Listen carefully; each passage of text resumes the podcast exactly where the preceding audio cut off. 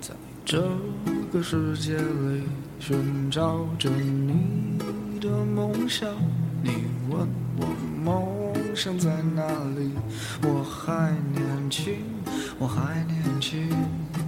在这里，我们一起走过，我们一起笑过，一起创造多彩多姿的第三人生。时光不老，我们不散。这里是老女孩的 Fun Club，陪您度过一段星光灿烂的时光。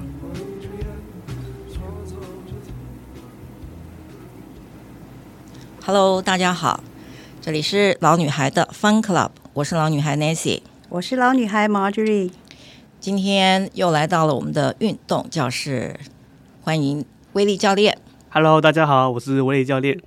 今天呢，很特别，我们请到了一位在骨质疏松方面非常专业的医生陈医师。我们今天要来谈谈如何借助运动来维持或增加我们的骨质密度。这个就很需要陈医师您的经验来跟我们听众分享。Hello，大家好，啊、呃，主持人好，陈医师，我听威力教练说，你也是在威力的指导下，呃，做运动蛮长一段时间哈。我跟 Marjorie 两个，我们已经都是在骨质密度高风险群里面了。这个依照这个卫福部的国健署，他们有一份报告哈，就是说六十五岁以上的妇女呢，大概有四分之一是有骨质疏松的问题的，这个比例很高哎。陈医生，对，那个骨质疏松是一个相对诊断呢，基本上哈，不像一般肿瘤啦或其他要有呃切片，也有有组织学，是，所以相对诊断呃 WHO 就是世界卫生组织。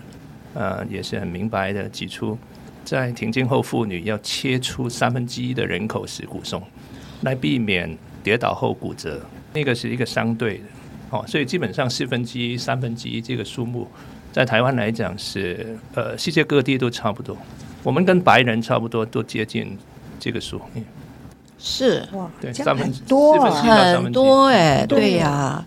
Marjorie，那你呢？你有骨质疏松吗？的问题吗？我还好哎，因为我大概两年就会做一次健康检查，都还在标准范围之内。哇，哇，好棒啊！那你是因为这个骨松，我记得报告上面他们都用 T 值，对对对，T 值好像呃在一到二点五之间是算正常，对吧？骨质减少，负一到负二点五是骨质减少，可能因为。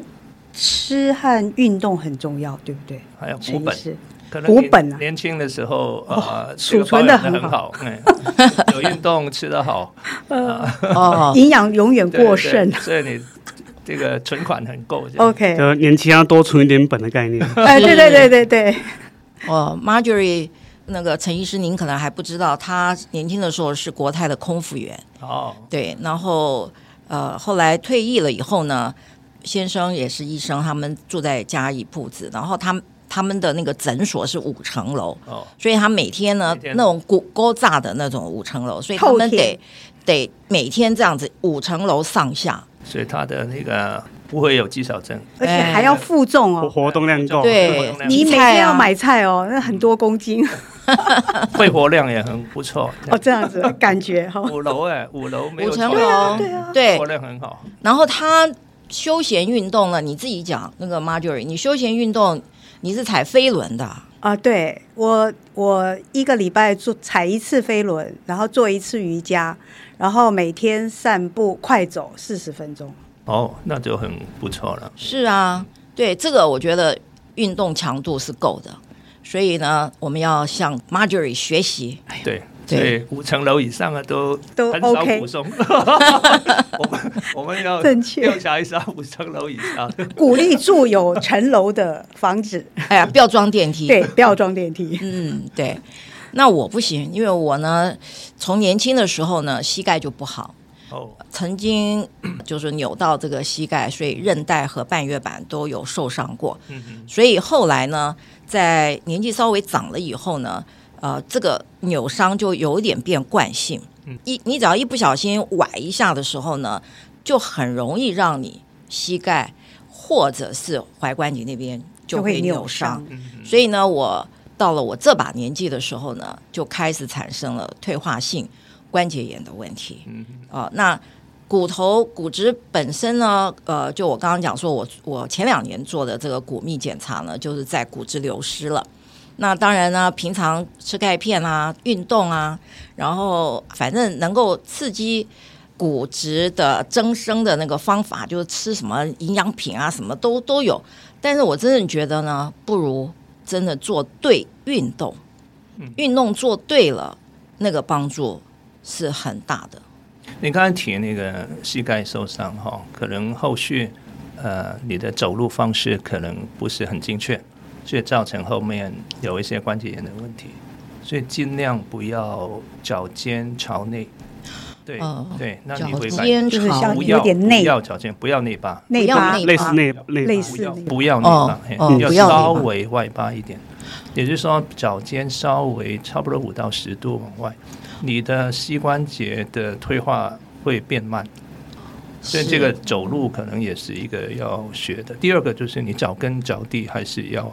呃，脚跟着地不是脚尖。哦，如果你这两个动作做好的话，你往后的膝关节炎会延缓，不会那么早发生。嗯，是，这很多是走路的姿态的。嗯，走路的姿哦，这个有学问哦，就是要脚跟着地，然后稍微外八五到十度这样子的一个方式。但是因为我们女生哈很注重走路的仪态。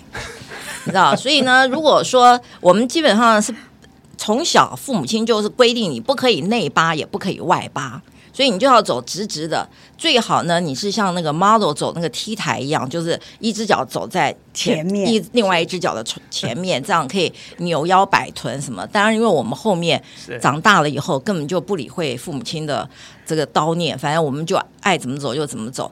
但是呢，自己到了。成年变成呃女士女士的时候呢，我们自己也多少就会有点在意自己走路起来是不是会不好看呐？啊，啊这样，所以呢走路确实是会影响，是会影响。对我刚才补充一下，我怕有点呃听错，就是如果你是已经膝关节炎，很多膝关节炎都在内侧，就会脚尖自然的往内，哦、这个时候要调到往外五到十度来。矫正，可是如果你平常已经 OK 了，就上前就好了。啊，就不要刻意。哦，不要刻意，好好好，你姿势还是很美的啊，不会有问题。等有状况才要去做调整。对对对，哦哦，是是是，OK，我们误会了，我们误会，对，不是故意外八，对，外八不好看了，对对对对对对，我以为说平常走路叫外八啊，尤其是我们现在哈，很多时候都会觉得我们年纪已经大了嘛，不要在意自己的。身材啦，或者是仪态什么的，可是恰恰相反，到了我们这把年纪的，我不知道听众朋友是怎么样。我但最基本上，我在我们这个朋友圈里面呢，每一个人都很在意自己的仪态、身材、走路的方式，不要像大妈一样那样子的。这个我们时常在提醒我们自己，抬头挺胸啊，走起路来要眼睛直视。这个是为你开启。我第一次请教他来请他指导，他第一次看到我就要矫正我的那个姿态站姿，我比较不会这个所谓收收下巴挺胸，然后就有一点驼驼的，因为在医院做事都是每天都对着电脑、电脑、电脑低着头等等低着头，所以他第一次我请教他就是呃给他指导上课哈，那他就纠正我这个这个问题可以。多补充一下，呃，哦、怎么样讲都没问题，我不 不介意，不介意，OK 啊，不介意形象。因为其实陈医师以前第一次来找我的时候啊，其实很很明显，我们基本上做教练的哈，其实看一个人，大概看个基本上大概就可以猜出一些状况了。例如说，哎，我只我们在更详细问说这个人的工作形态，其实大概上可以知道说，哎，这个人可能例如呃长期有驼背的状况。或是可能会呃胸胸口是比较紧绷的，是往前缩起来的，或者类似一些工作文明病那样子。那陈医师他就是呃背是驼的之外，然后嗯走路会有一点也是比较前倾一点的状况，就是类似我们驼背那种那种姿态。好，所以那个时候哎我就跟他分享说，我们要先学会建立啊，就是我们前几集有讲过的怎么挺胸这件事情。好，然后马上身体就变比较直了，然后看起来马上年轻十岁嘛。对，那后续啊，因为当下其实就有个反差出来，就是诶、欸、有个前后的对比。那后续我们再针对诶、欸、比较紧绷的肌肉去做放松，好，跟比较虚弱的地方去做一些训练，好，那慢慢慢起。现在陈医师我没有提醒他的时候呢，他其实在平常走路的时候，人也是比较直一点点的。嗯，这个其实很重要。嗯，而且我觉得挺胸哈，不仅是。让你的仪态看起来年轻，但真正来讲，我觉得是挺胸了以后呢，会让你觉得你的呼吸啊，各方面都比较顺畅。哎，我我自己是有这种感觉。我以前也是，就是还没有退休以前，我们也是长期坐办公室，一天坐上八到十个小时，都是盯着电脑看回邮件啊什么这样子。所以呢，不自觉的，其实背都是有一点拱起来的。脖子向前，对不对？然后颈部肯那种很紧，富贵包，富贵包，对，嗯，我们都有。所以说，我觉得这个运动矫正姿势，其实就是可以走出那个建立我们的好的骨本的第一步。嗯，对，其实很重要，就是我们我们在学会运动前，有个很重要，就是先矫正一些日常生活上的姿势。所以陈医师那时候来说，哎。我们第一堂课就是先讲怎么维持，不管是重训还是日常生活上该注意的一些不良不不良的姿势去做一个矫正，那样子。嗯，嗯，那我们学会正常的身体姿态之后，再去慢慢学一些后续的运动项目，会再更顺利一点点，效果会更好。嗯，会动作会比较正确。是，那威廉那个指令是非常好，因为他很清楚说瘦下巴，所以我现在看到病人一些长者来看病。嗯都有点坨坨，我说你瘦下巴试试看，瘦下巴听起来，对，我说这样好看。嗯，对。下一次看诊，我也说，哎，你有没有瘦下巴？瘦下巴，改正过来，哦，对，很好，就比较简单。因为因为我们不知道挺胸的人会可能用夹背的方式，那反而动作反而变成是很奇怪的。那其实我们就很简单，一个收下巴，人就会挺起来。对呀，以前我们的认知也是。两个用力往后夹，往后夹，其实那个很不自然哈。对，那反而会让后面那个肩颈是更更僵硬的，更僵硬。对对，所以只要把下巴收回来就是挺的，就就比较挺。对呀。接下来我们有一些呃想要请教陈医师的，这个因为很关系到我们。骨质疏松方面的，陈医师，您觉得就是说，哎，这个骨质疏松，就是说，您刚刚讲 Marjorie 就是一个很好的范本，他年从年轻的时候他就这个有这个骨本，但他也不是刻意存这个骨本，因为我相信我们的观念不知道都不知道，不会从很久以前父母亲就会告诉你，但是这个骨质疏松是近年来十分十分被讨论的话题，尤其是在年长者。有这个摔倒的风险，我自己本身呢是从来不 care 什么骨松，也没有这个印象啊。谁来告诉我们说，哎呀，你你如果会呃这个这样子长久做不运动，你会骨质疏松啊什么的。然后怀孕生完孩子会骨质疏松，我们从来都不是很介，不是父母亲也没有说再三的告诫。所以我们早期呢，其实是他天生丽质。我相信我们在早期的时候，我们的观念都不是很很好。一到了我们停经以后，妇女停经以后，我们的骨质立刻有很明显的改变。例如说，你可能有时候会腰酸背痛啊，然后或者是一去检查，哇，医生就会告诉你，哦，要小心喽，这已经负一点多了，什么的，这样骨质要开始流失了。什么？我五十岁的时候去遛个狗，然后踩到一个石头，我崴了一下脚。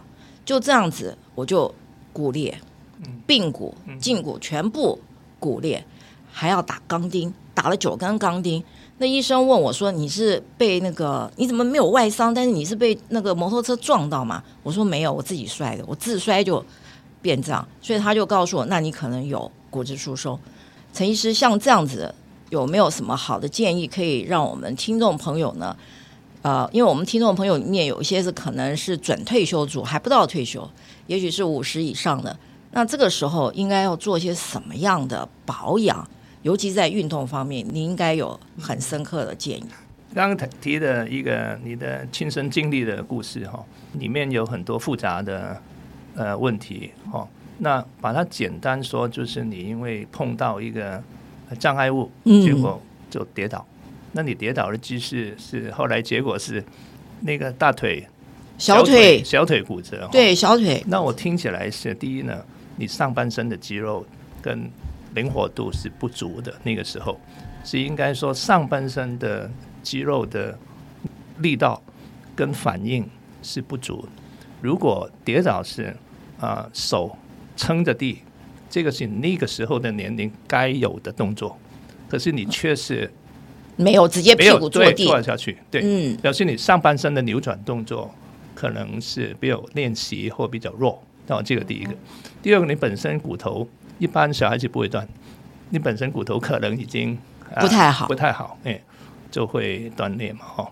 那第三呢，就是你脑部指挥你的肌肉那个过程，你的脑是年轻的，你想闪过去，可是你的肌肉拉不起来，所以你脚的呃力量弱是对的，所以你反正几个环节出问题，哦，第一个上半身肌肉没有练习够，那个灵活度不够，哦，如果你有平常有游泳，那个灵活度也许会好一些，等下威力会补充，那你的。小腿的力量确实也不足，因为啊、呃，你的大脑指挥你的小腿的时候，在瞬间没有办法拉得起来，是，所以你会绊倒。是，好，那骨头又脆，所以就会断。是，是这个情况。但是我听陈医师讲，综合来讲呢，其实真正来讲，您刚刚讲的一个重点就是我的，就是我腿部的肌力、活动力都很差，还有一个没有平衡感。也就是说，我平衡感很差，我的肌力很差，然后我的整个身体腿部的承重力，因为那时候也很胖，所以我的我的腿承重，我的上半身大腿的肌力又很弱，在这种情况之下，就这几个问题同时碰到，同时碰到就发生了，而且那个那个裂伤呢，照骨科的医生看呢，他是觉得是你在一个很强的撞击力之下才会。导致胫骨跟腓骨通通同时裂伤，大部分不会这样子的。那陈医师，您现在讲的就是真的就是切中要点。后来我经过那一次的教训之后呢，我就开始运动。我在那以前从来不运动。嗯嗯，我能开车，我绝对不走路。嗯嗯，啊，我能够坐下，我绝对不站立。嗯嗯，啊，所以说在这种情况之下，导致了我后面就是。骨质疏松、肌力的流失，那个时候的警觉就是：哇，如果我现在不锻炼，我的可能的七十岁以后的 life 可能必须要靠拐杖啦、助走器啦，甚至轮椅了。所以我就开始去学游泳，然后开始上健身房，找健身教练来做一对一对一的训练。嗯，我再补充一段哈，等一下威利可以谈一谈。那个大腿力量跟跌倒那一段，嗯、呃，你那个情况就是已经骨松了，哪怕这个呃设备，特别是那个现在用的叫 DEXA，呃双能 X 光监测的那个仪器哈，诊断骨质疏松，监测出来哪怕是没有骨松，你在人的高度跌倒就是已经是骨松哦，很明显哈。那这个包括你你走路跌倒，包括在厕所跌倒，包括你追公车跌倒，只要是。人的高度跌倒，那个就叫呃跌倒又骨折，那个叫骨松。如果在国外哈，比如说加拿大啊、呃，如果一个呃稍微年轻一点的女性哦，在停经前后，这个年龄是比较多上半身的力量还够，嗯，所以可以反应，然后手撑了地，结果到后来是手腕骨折很多，他们会给你一个这个石膏，上面给你写着 lucky break。哦、oh,，Lucky Break，呀，yeah, 就恭喜你。但是我骨折，你为什么恭喜我？一直恭喜我，因为你以后可以治疗，你不至于变成这个髋关节骨折、oh. 或腰椎骨折要坐轮椅。你提早发现了，这意思这是好事。Lucky Break，所以你没有 Lucky Break 这个过程，你以前这个很小心没有跌倒，那后续就慢慢就有驼背嘛，哈。因因为那个是没症状，就变成影响到腰椎。嗯、到六十岁左右呢，就是骨松就开始腰椎。哦，六十岁之前就是 lucky break。如果真的不幸跌倒，那骨松的发生骨折的前后就是先有腕关节，哦，那个就是 lucky break，然后再来就没有症状了，腰椎就越来越塌变矮了。嗯，那如果一个呃女士或男士呃矮跟以前比四公分，那个就确定是骨松的很明显的症状。可是那个症状大家不感觉，只是觉得矮。好、哦，那如果过了七十，就很容易上半身力量反应都差了，都慢，就一屁股坐下去，或者是往侧面跌倒，这个侧面那个髋关节是最脆弱的，那就断，断了就呃打钉也不容易愈合，因为骨骨松嘛，里面都松，不容易愈合，就很多问题。哦，所以后面就变成髋关节骨折，哦，所以这一块跟肌肉力量也很关。那我是。跟威理已经学了一年深蹲了哈，每一次都 push push push，那我是深蹲哇，其实其实蛮累的，对对对，非常累，很多变化是的深蹲，他还要给我加那个哑铃啊什么的，对负重负重，哎对，你看呃，谈一下怎么训练我们呢？好，那刚刚其实陈医师讲一个蛮重要的一点是，一个跌倒的动作其实。除了下半身的问题，还有一个就是上半身的问题。好，因为刚刚有讲一个，就是诶，上半身可能反应不过来去撑地这动作。哦，所以放在我们的训练上，哦，基本上我们在上重训课的时候，都是以全身全身去做训练为主，不会说诶，今天诶这个客户可能觉得下肢力量不够，我们就只练下肢。啊，因为其实基本上全身是连在一起，所以我们都要去做一个综合性的训练。哦，上肢、下肢，甚至核心肌群很重要，核心肌群我们都一定要去锻炼。那针对长者啊，我我的训练模式就会放比较多一些，嗯，横向移动的动作，好，甚至是一些需要单脚撑或是弓箭步一些比较靠单侧的动作。因为这个时候呢，我们除了去练肌肉之外，还可以去练一个就是平衡感，还有一个左右左右的一个横向的对抗。这个是放在说，如果我们在日常生活中，如果不幸发生跌倒的动作的时候，身体比较有办法去做一个反应出来啊。因为平常我们是在训练上有去训练这样相对应的反应或是肌群，对。那甚至在强度再更高一点，会有一种就是敏敏捷度训练啊，就是一些呃比较快速的移动动作。那一样是让我们身体去学习一个把灵活度变比较强一点点的学习。在日常生活中，跌倒是一瞬间的事情。好，所以大脑知道那要怎么连接到身体去反应的时候，其实就是靠我们平常时候训练这样子。那至于讲到深蹲这个动作啊，深蹲它它是很棒的东西，因为它是一个全身性的动作。我们在蹲蹲的动作的同时，其实脊椎哈上半身是需要做一个打直的动作。那其实，在做打直动作，我我们的整个身体都都任何细节都要注意的。哦，挺胸，收肚子，收腹，对，然后呢，脚蹲，还有一个是膝盖要稍微打开一点点。好，所以其实每一个环节放在深蹲上，它都会用得到力量。好，如果今天在负一个重量的时候，其实身体上下半身的负荷在会在相对在更大一点点。好，所以深蹲就是一个蛮不错的一个全身性的综合性运动这样子。陈医生，那如果我想啊。呃请问一下，如果说一个人已经知道他是严重的骨松，例如说可能是负四点五了这种情形的时候，骨松应该是不可逆，在这个医学上来讲。但是如果说他能够靠运动和饮食来让他维持，而不要再更恶化嘛？嗯，我觉得要分年龄了。好、那如果是一个。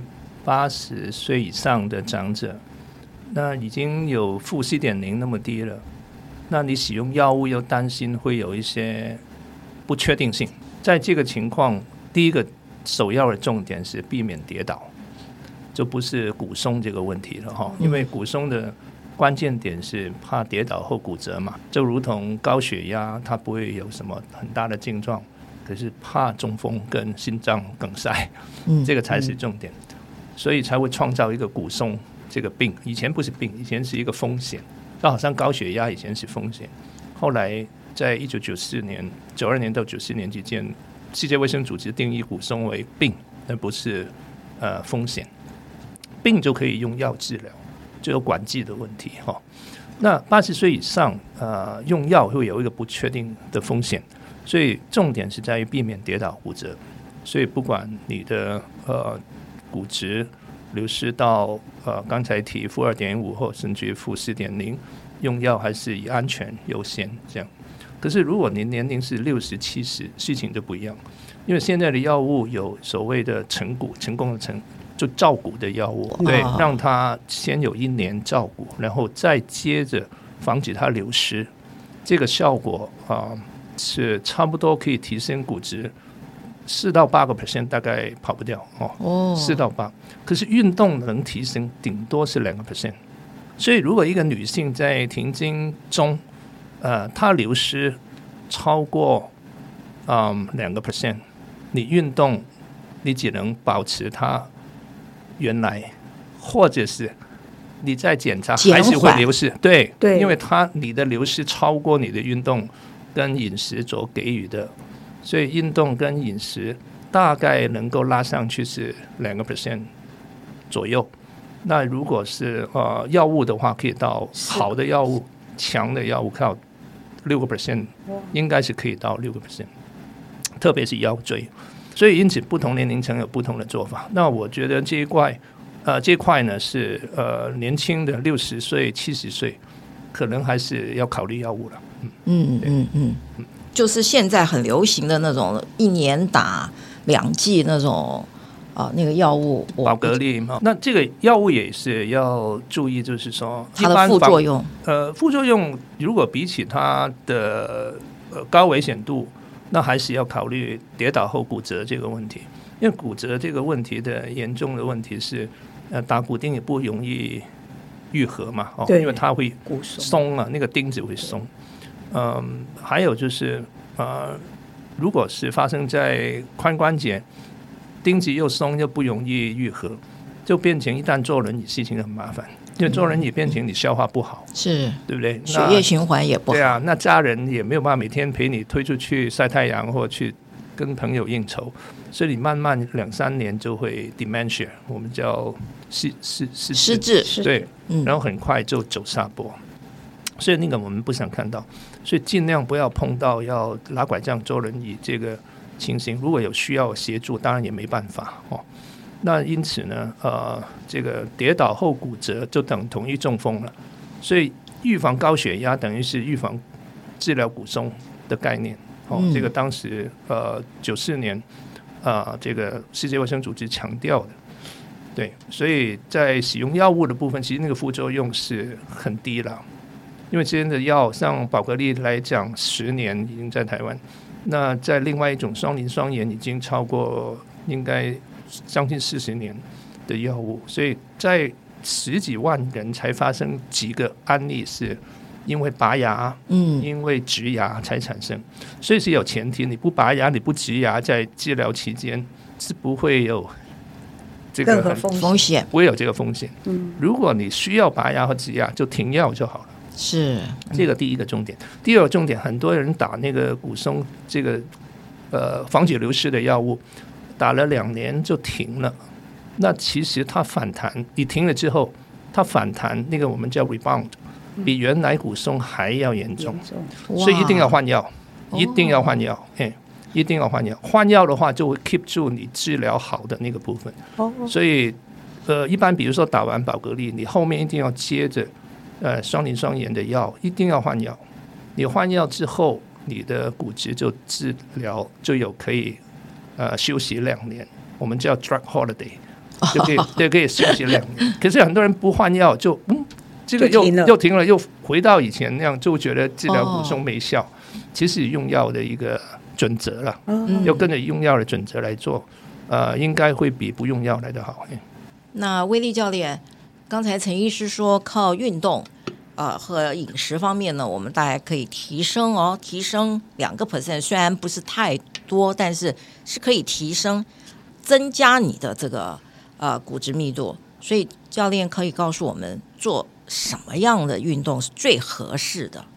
那其实基本上啊，我遇到这种呃来询问的，哎，客人来询问类似这种状况的话，一样就是大概会分年龄层啊。哦，我们比较年轻的年龄，确实在运动中增加骨密度的状况会比较多一点点。对比较年长的话，或许没办法增加，但是我们能做就是去减缓流失的风险的这个速度。那针对训练的话，当然就是我们以训练目标哈，其实骨质要让它去做一个负重的状况，所以反而我们在训练中的拿的重量会比一般人还要再稍微重一点点。如果是针对呃这个肩，如果客户的需求是需要强化他的骨质的话，反而他拿重量会是会是比较重一点点的。当然我们不会重到太夸张的重量，可能拿拿拿个。举个五下都没力气那种重量真的太重了，好，那所以还是会针对就是每个人的身体的负荷量，哎，我去抓一个比平常再稍微重一点点的重量去做训练，那就是我们讲的重量训练。好，不管是用器械式的，或是用一些比较 free weight 式的东西去做，如果要达到一个全身性训练的话，因为全身训练其实对刚刚有讲过。呃，例如我们举深蹲这个动作嘛，全身的骨骼它都可以去受承受一定的压力。好，那所以在我们训练上去做一些，例如用杠铃的深蹲，啊，或是我们去举哑铃，好好的深蹲哈，对全身的负荷量都会达到一定的效果。那我我们四肢，不管是四肢还是脊椎上，或是髋关节的骨骼，啊，也相对会有一个反反抗的效果。它就是去做一个成长这样子，所以教练，你的意思就是说，做那种像深蹲，像这种有负重阻力高强度高一点的，它是可以刺激骨细胞。对，是这个意思，类似这个意思，就是呃，我我们我们身体要去给它一个相对一定要有个强度在。那刚刚有讲一个游泳嘛，游泳游泳的目的是减轻这个关节的负担。所以，他如果我们的目的是放在要增加骨骨骨质密度，其实反而是没有办法的。嗯，啊，因为游泳是，哎，今天如果这个这个这个人有膝关节的问题，啊，膝关节会痛，嗯、那他没有办法，没有没有没有办法在陆地上做一些训练嘛，就是说，就会推荐他先去游泳游泳池，哎，减轻关关节的负担，在游泳游泳的时候可以去练一些肺活量那一些的。当这个人的膝关节状况 OK 了之后，我们会再尝试。那回来到陆地上去做一些比较负重的训练，这样子。所以游泳它其实算是啊、呃，像游泳、走路。刚才 Marjorie 提了，每天会走四十分钟的路，其实这种是比较有氧吧，心肺训练吧。呃，那但是走快走跟游泳又又不太一样哦，因为我们走路虽然它是有氧运动，可是呢，走路是脚是有在地板上，好，就是人人是站姿的状态下。好，所以是一样，全身其实还是有，还是有一点点的负重效果。有训练到肌肉。对对，还是有有有训训练到。但是在例如，我们再举一个例，脚踏车，脚踏车的效益就对骨质的训练就比较差一点点，因为它是坐在椅子上的。哦，所以，我我们第一个就是全身性运动，然后再来是要要有负重的。啊，如果坐在椅子上的话，哎，下半身虽然脚在动，可是他的骨盆是属于在休息的状态下。那像我们踩飞轮站起来就是哦，这个就对，这个就可以就可以全身在动。那你走路，你走你快走，所谓的快走是指一分钟多少步啊？呃，我们快走大概你的心跳会到一百一，就是冒汗啊，然后心心跳会比较快。心跳可以是一个我们有氧运动的一个依据啊，就是呃，我们前几集有讲过说，哎，我们去做有氧训练的时候。我们的心跳率不能低于，哎，不能大于多少，跟低于多少。那这个数字是根据每个年年龄层会有不一样的一个安全范围。对，嗯。那至于说刚刚说我们快走，其实大家可以去给给一个关键是一般人慢跑的速度，慢跑大概是六到八一个小时六到八公里的速度。所以快走其实大概就是介于四到六之间这个速度，这个才叫快走。在健身房里面走跑步机，就是要设定在四到六之间。对对对，快走。嗯，那其实诶，讲到这个健身房跑步机啊，呃，跑步机都有一个功能是它可以弄斜坡，对不对？哦，对对对。那其实我也蛮推荐大家去稍微把跑步机往上抬一点点，有一点仰角，有点仰角。有一点仰角，有点仰角。对啊，这样子的话，嗯，仰角其实针对下半肢的发力会再更多一点点，不管是小腿啊，还是甚至甚至臀部的力量。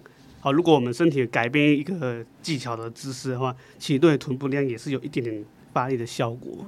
那爬山呢？爬山也可以。哦，对，不过爬山其实比较尴尬的问题是要下山呐、啊。哎，对，对，因为我们下山的时候，下山这个动作跟下楼梯一样，对膝盖其实是比较伤的。是哦，对对对，那但是往上走这件事情是是蛮不错的。那所以同样道理，我们爬楼梯的话，所以上楼梯比较不伤膝盖，是下楼梯伤。是是是，所以我其实有时候会建议学生可以上楼梯啦，啊，下楼梯有坐电梯，对，可以坐电梯这样子。彭教练。我我记得我有跟你请教过，就是说在医院里面，我们有一所谓的物理治疗。医院里面物理治疗也有很多那个设备，也有很多器材，跟那个健身房是很雷同的。是是。那他他们这中间有区别吗？其实像这种物理治疗的仪器啊，呃，这样讲好，健身房的器材的设计是来自于我们身体的一些力学去去做。去做设计的，那在初初期确实就是物理治疗，他们做治疗这种机器，然后慢慢衍生出来说，哎，什么去改造成一些角度是可以针对我们的特定肌肉去做发力的，对，所以所以他们两个东西才会长长得比较像一点点，很像，所以基本上我是可以信任，就是说我在健身房用的机器也可以达到。我锻炼肌肉，而不是说不不一定是说我非得要去物理治疗所借助物理治疗所的仪器嘛，哈。嗯，物理治疗所就是说，因为确实如果有一些状况比较呃细部、比较棘手一点的话，那当然转介物理治疗，他们有比较另另一个领域的专业就可以做执行的训练这样子。嗯，对。那讲到器材，就要提到说，我我们针对今天的主题，这个骨松这一个嘛。健身房的器材它是一个很安全的训练模式，不过一样会牵扯到一个问题是，器材大部分都是坐姿的坐着。好，对对，所以呃，像呃，秋明姐跟这个陈医师呃，在上网的课，你们都会发现，呃，除了器材之外，其实我很大很大部分的课本都是安排是在站姿的情况下去做的。好，因为就是针对我们我们长者需要去锻炼这个骨质这一块的话，我们要以很多站姿的东西做设计。对全身是比较有帮助一点点的，但是站姿只能够做一些，好比说刚才我们讲深蹲，好，然后或者是举举重物，然后锻炼这个扩胸，还是有一些练臀肌这种东西必须要借助这个仪器的。基本上就是相辅相成啊，就是哎，我我们都去用到它。讲一个其实很简单的例子，有有一个动作就是的，例如说我们叫肩推好了。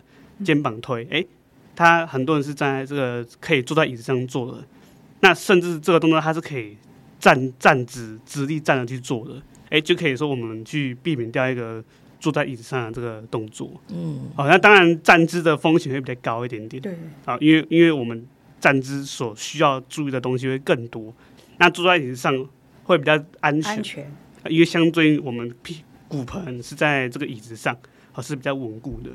所以呢，一开始大家练习的时候都都会比较建议是从简单的坐姿好去练，哎，当动作 OK 的时候，再把身体好处于站姿的情况下再去做训练。因为从坐姿到站姿，其实呃，我们坐姿比较就是比较需要注意上半身的力量跟核心嘛。他、站起来之后就要注意哎，臀部的力量怎么去夹，脚要怎么去站，其实牵扯的东西就更多一点点。呃，记那个 Marjorie，你记不记得我们几年以前我们在一个教练的工作室，我们做运动的时候，那时候赵医师有来，然后我们有做了几个，就是说弯腰，类似像弯腰举什么东东西的时候，很重。很重，就是要弯腰下去举那个哑铃还是壶铃之类的，壶铃，或者是丢那个很沉重的那个沙袋，对对对对，对对？要丢到。对，准确的位置。是是，那就后来赵医师就扭伤了腰了，对，腰椎扭伤，所以这个 运动是不是类似这样子的运动，是不是比较不适合我们年长者来做，因为特别是在要用到比较腰腰力的地方。哦，这个其实讲一个蛮大的重点是，呃，对于长者啊，我们的运动设计上要减少一些过度、过大角度的动作。啊，因为如果今天这个客户是有骨松的问题的话，如果今天我们的角度过大的话，确实可能会造成一个反反向。过大是指瞬间的，例如我们转腰的角度过大，或是说，诶，呃，立其实深蹲也会，就是深蹲可能例如蹲太低之类的。都有可能会造成这个反效果，对，就是说，我们深蹲下去，假如我们腹部不收腹，没有做好收紧核心肌群的时候，通常做完深蹲腰很酸，或是说，嗯，膝盖膝盖蹲下去弯的角度太大的时候，好，因为我我们的身体各个关节都有一个承受压力，那我们在重训过程中速度是慢的嘛，好，慢的目的是为了让让呃慢慢去感受这个肌肉的发力。然后当肌肉的肌肉的张力超出一定的负荷之后，这时候关节的负荷慢慢上升。啊，如果我们今天呃动作做比较快，那不小心动作动作做太大的话，这时候就会可能导致关节压力是比较大一点点的。诶，肌肉做完肌肉不痛不痛哦，可是诶怎么腰痛膝盖痛？就是可能诶刚这个这位客户在训练的情况下，诶用用用了过多的。过多的关节去做训练，嗯，哦，所以我们在在训练的当下，就是一个很重要，就是第一个就是动作要慢，第二个就是说，我们我们在做的当下，有个就是叫神经连接，就是我们我们的身体要跟肌肉去做一个连接，连接说，哎，身体要慢慢知道做这个动作要用哪个肌肉去发力，那通常神经连接这件事情，通常要三个月以上，所以，哎。并不是说像有些有时候我们做个深蹲啊，可能第一次做肌肉都没什么感觉。啊，因为这个时候我们的我们的肌肉神经连接没有那么强壮，哦，那可能诶连续做过几次之后，哎三个月四个月，每次锻炼起来，对，知道说哎这个动这个动作是做哪训练哪一块肌肉这样子，你会自己感觉到你几个月以前做的时候，跟你几个月以后做的时候，那个强度你能够承受的。是有改善，对对，对，会慢慢提高。对，然后肌肉的、嗯、肌肉的发力也会比较准确一点点。嗯嗯，对，因为像呃陈医师应该就是呃之前有跟我讨论过说，哎，他他知道有些有些状况其实需要靠运动去才能做改善的，但是呢，很多长者听到健身房。或是重训这个名词，就会感感到害怕，是，所以反而呃站在呃医师的立场，很有一点难去做一个转介的这个这个动作那样子。我想精确的知识还是要有了。基本上因为动作不对、频率不对、强度不对，才会造成伤害。对。那我有一个病人，一个长者哈，那我是觉得他骨质进步不错。我说你还是要运动。他说可以，你怎么建议？